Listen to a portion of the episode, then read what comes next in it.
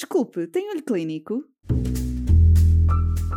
Se é saúde, estou à escuta.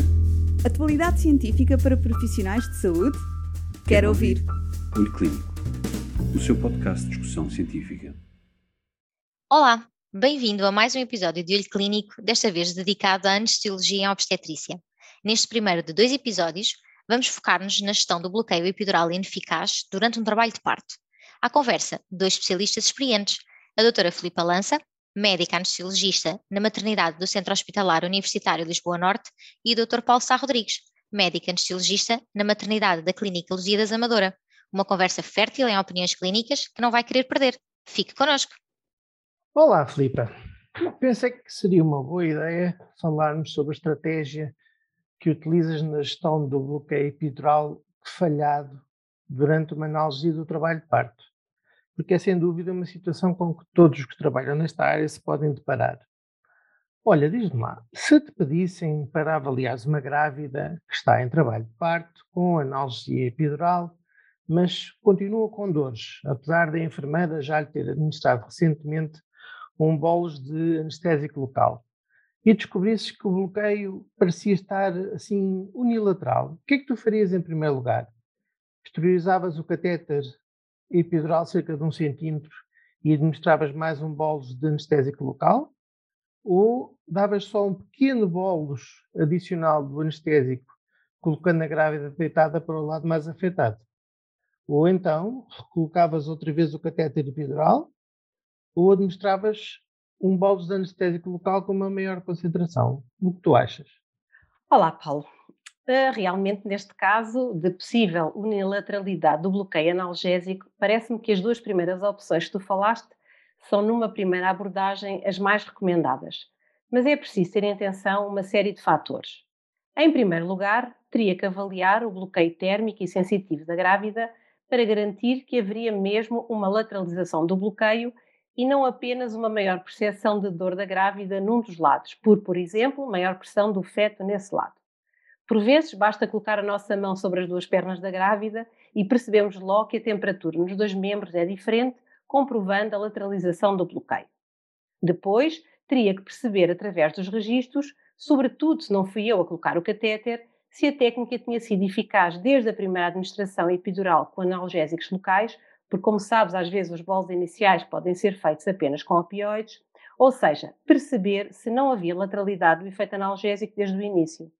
Além do mais, teria que verificar quantos centímetros de catéter tinham sido deixados dentro do espaço epidural. O normal num catéter multiorifícios são os 4 ou 5 centímetros.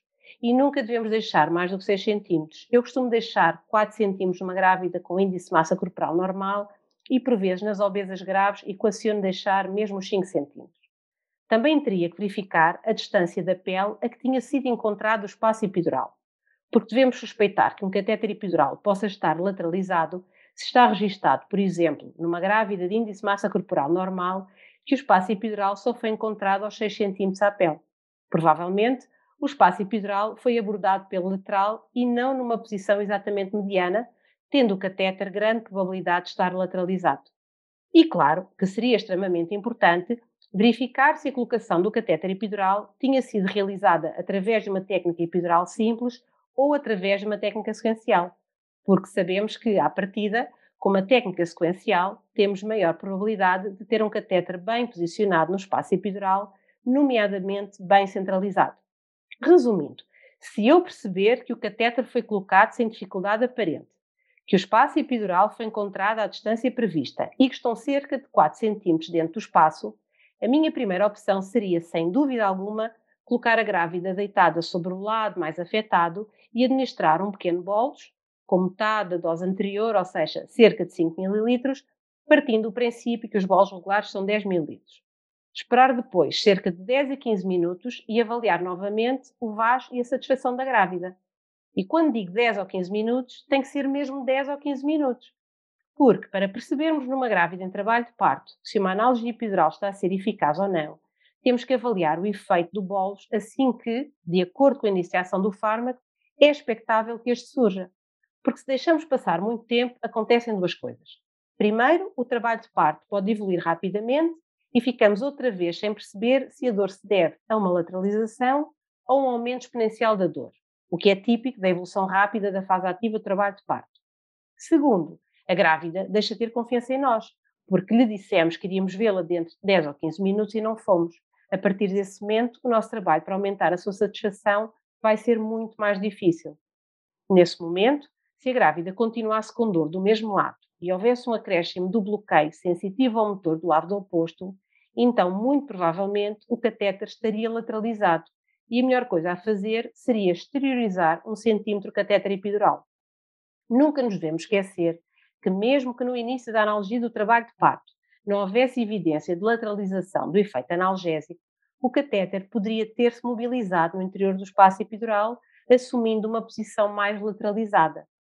Se mesmo com a esterilização do catéter e administração posterior de bolos adicional, a grávida continuasse com dor do mesmo lado, então melhor seria a recolocação do catéter no outro espaço epidural.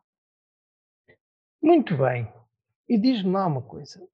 O que farias se eu te dissesse que a manutenção da analgesia nesta grávida estava a ser feita não por bolos manuais, mas sim por uma perfusão controlada pela, pela utente, uma PCEA, com um regime de bolos mandatórios intermitentes? Farias os bolos adicionais que mencionaste através da PCEA ou de forma manual? Ora, aí está uma questão muito importante. E a resposta é que utilizaria sempre, mas sempre mesmo, os bolos manuais. E tem que ser bolos manuais feitos pelo anestesiologista. E isto por várias razões. Primeiro, é preciso compreender que a máquina que permite um regime de manutenção da analgesia durante o trabalho parto do PCEA está dependente de um catéter epidural com um diâmetro muito reduzido. Portanto, a velocidade a que o bolos de analgésicos é administrada pela máquina é muito mais lenta do que a velocidade com que conseguimos administrar o mesmo bolos de um modo manual. E a maior velocidade do bolos manual corresponde a uma maior pressão de administração do fármaco no espaço epidural, originando, como se consegue compreender bem pelas leis da física, uma muito maior dispersão do fármaco no espaço epidural. Não sei se as pessoas têm noção de que uma PCA demora mais do que 2 minutos a administrar 10 ml de analgésico, enquanto manualmente conseguimos fazê-lo em menos de 10 segundos. Depois, em segundo lugar, é preciso ter a noção de que um bolso epidural administrado pelo anestesiologista tem um efeito ansiolítico da grávida. Repara que nós podemos explicar-lhe todas as opções que dispomos para resolver o problema que a atinge naquele momento. Podemos ir avaliando e explicando os efeitos que esperamos com as nossas atitudes para perceber se o problema se vai resolver daquele modo ou de outro, etc. Ou seja, somos nós que detemos o conhecimento sobre a fisiopatologia da dor e sobre as potencialidades da abordagem terapêutica através do neuroeixo. Todos sabemos que um doente bem informado em cada passo do seu processo terapêutico é um doente mais satisfeito e com menos dor ou ansiedade. As grávidas não são diferentes, bem pelo contrário. Todos nós sabemos que o trabalho de parto é, para a grávida, um momento muito estressante, com elevada expectativa de que tudo corra de um modo perfeito. Quanto mais a grávida sentir acompanhada por quem domina o conhecimento e por quem com ela o partilha, mais confiará nessa pessoa para aceitar uma estratégia de controle da dor. Muito bem. E agora, outra questão. Haveria alguma situação em que a tua primeira opção fosse, logo de início, realizar nova técnica para recolocação imediata do catéter epidural? Uh, bem, à partida diria que não. Claro que não posso dizer nunca, em medicina este termo não se aplica, mas na grande maioria das situações tentaria seguramente seguir o algoritmo que descrevi acima. Mas o que é muito importante frisar é que esta caminhada no algoritmo tem que ser assertiva e sem deixar a grávida abandonada. Ou seja, temos que assumir um passo atrás do outro, com pouco tempo de intervalo entre cada mudança de estratégia e, no fim, chegar desejavelmente à resolução do problema embora por vezes isso não seja de todo possível. Ok, mas em relação à recolocação do catéter, se esse catéter tivesse sido colocado inicialmente por meio de uma técnica sequencial, e certamente, sendo eu a tua razão a técnica, teria sido isso a acontecer, correto? Sim, Como farias? sim, sim. Uh, nós somos 100% sequenciais. Ok, e nessa situação, voltavas a fazer uma segunda técnica sequencial? Na grande maioria das vezes, claro que sim. Uh, mais uma vez, teria que ver os registros para ver se a primeira técnica tinha sido uma sequencial realizada de forma linear, ou seja, de função única, com o kit que usamos sempre, com uma agulha 27 de gosto ponta de lápis. E depois faria a recolocação do catéter com uma segunda técnica sequencial, por várias razões, mas duas em particular. Primeiro, tendo estado grávida um período com dor grave, para ela parecerá sempre uma eternidade, apesar dos nossos esforços para o encurtar ao máximo, a sequencial permite-lhe um alívio da dor muito mais rápido. Não nos podemos esquecer que a dilatação do colo uterino está sempre a avançar com o crescimento da dor em curva exponencial. Isto promoverá o crescimento de empatia entre mim e a grávida. Segundo, com a técnica sequencial terei, como já foi dito anteriormente, maior probabilidade de colocar o catéter na linha média do espaço epidural, minimizando a possibilidade de a grávida voltar a ter lateralização do bloqueio analgésico. E não terias receio que a grávida, bom, nessa altura, provavelmente já puérpera, viesse a desenvolver uma cefaleia pós-punção da dura mater? Não, eh, de modo nenhum. A literatura tem mostrado que duas punções subaracnoideias lineares com uma agulha 27 de gosto ponta de lápis não aumentam a probabilidade de incidência de cefaleia pós-punção da dura máter. Mas uma terceira punção já poderia aumentar esse risco. Daí eu ter dito que teria que perceber bem nos registros como é que tinha sido a primeira técnica realizada. Então, e se não conseguis obter essa informação nos registros? Sim, porque podes deparar com situações em que os registros ou não foram feitos ou então não estão suficientemente detalhados. Sim, tens toda a razão. Por vezes é difícil ter a certeza se a técnica sequencial realizada anteriormente foi efetivamente linear. Nós tentamos sempre passar toda a informação relevante em cada caso ao colega que nos vem substituir e temos registros informáticos com esses campos para preenchimento, mas por vezes, em noites de maior trabalho, pode acontecer que os registros tenham falhas Nesse caso, tenha ainda mais cuidado em explicar à grávida quais são as suas opções e alerta-a para a possibilidade de cefaleia, como já teria sido alertada quando a primeira vez em que se realizou a técnica. Não nos devemos esquecer que a obtenção do consentimento informado é uma peça crucial de todo este processo e que cada ação que é tomada deve ser previamente discutida com a grávida. Pois é, essas, também, essas ideias são também muito importantes a reter, a relevância dos registros clínicos e a necessidade absoluta da obtenção do consentimento informado. E um consentimento informado que também descreva que a analgesia epidural não é 100% eficaz, correto? Sim, porque na verdade temos que aceitar que há casos em que a analgesia epidural não corresponde na totalidade à expectativa da grávida. Por exemplo, temos os casos das apresentações fálicas posteriores, em que é extremamente difícil conseguir um alívio total da dor. E o que faz nesses casos? Bem, os opioides epidurais podem dar uma ajuda fundamental, assim como em todos os outros casos em que já tentámos aumentar o volume de anestésico local sem grande efeito analgésico. E no período expulsivo, costumas utilizar um bolso adicional? Depende, tem que analisar caso a caso.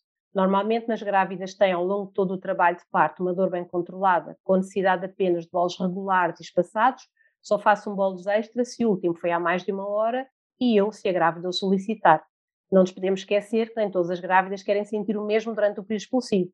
Há muitas que têm medo desta fase e preferem ter uma analgesia no nível superior, enquanto outras querem uma analgesia mais ligeira para poderem sentir melhor a parte final do nascimento do seu bebê.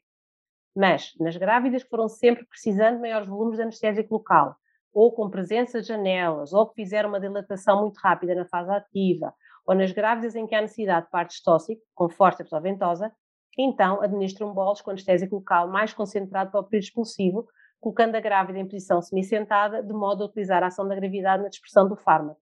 E se não utilizei opioide nos últimos bolos, utilizo neste momento para potenciar o bloqueio analgésico das raízes sagradas, que são mais difíceis de bloquear. Ok, Filipa, muito obrigado. Acho que deixámos aqui umas ótimas sugestões para os nossos colegas que se encontrem em situações semelhantes. Eu é que agradeço, Paulo, a oportunidade da partilha. Espero que seja útil. Se é saúde, estou à escuta. Atualidade científica para profissionais de saúde? Quero, Quero ouvir. ouvir. Olho Clínico, o seu podcast de discussão científica.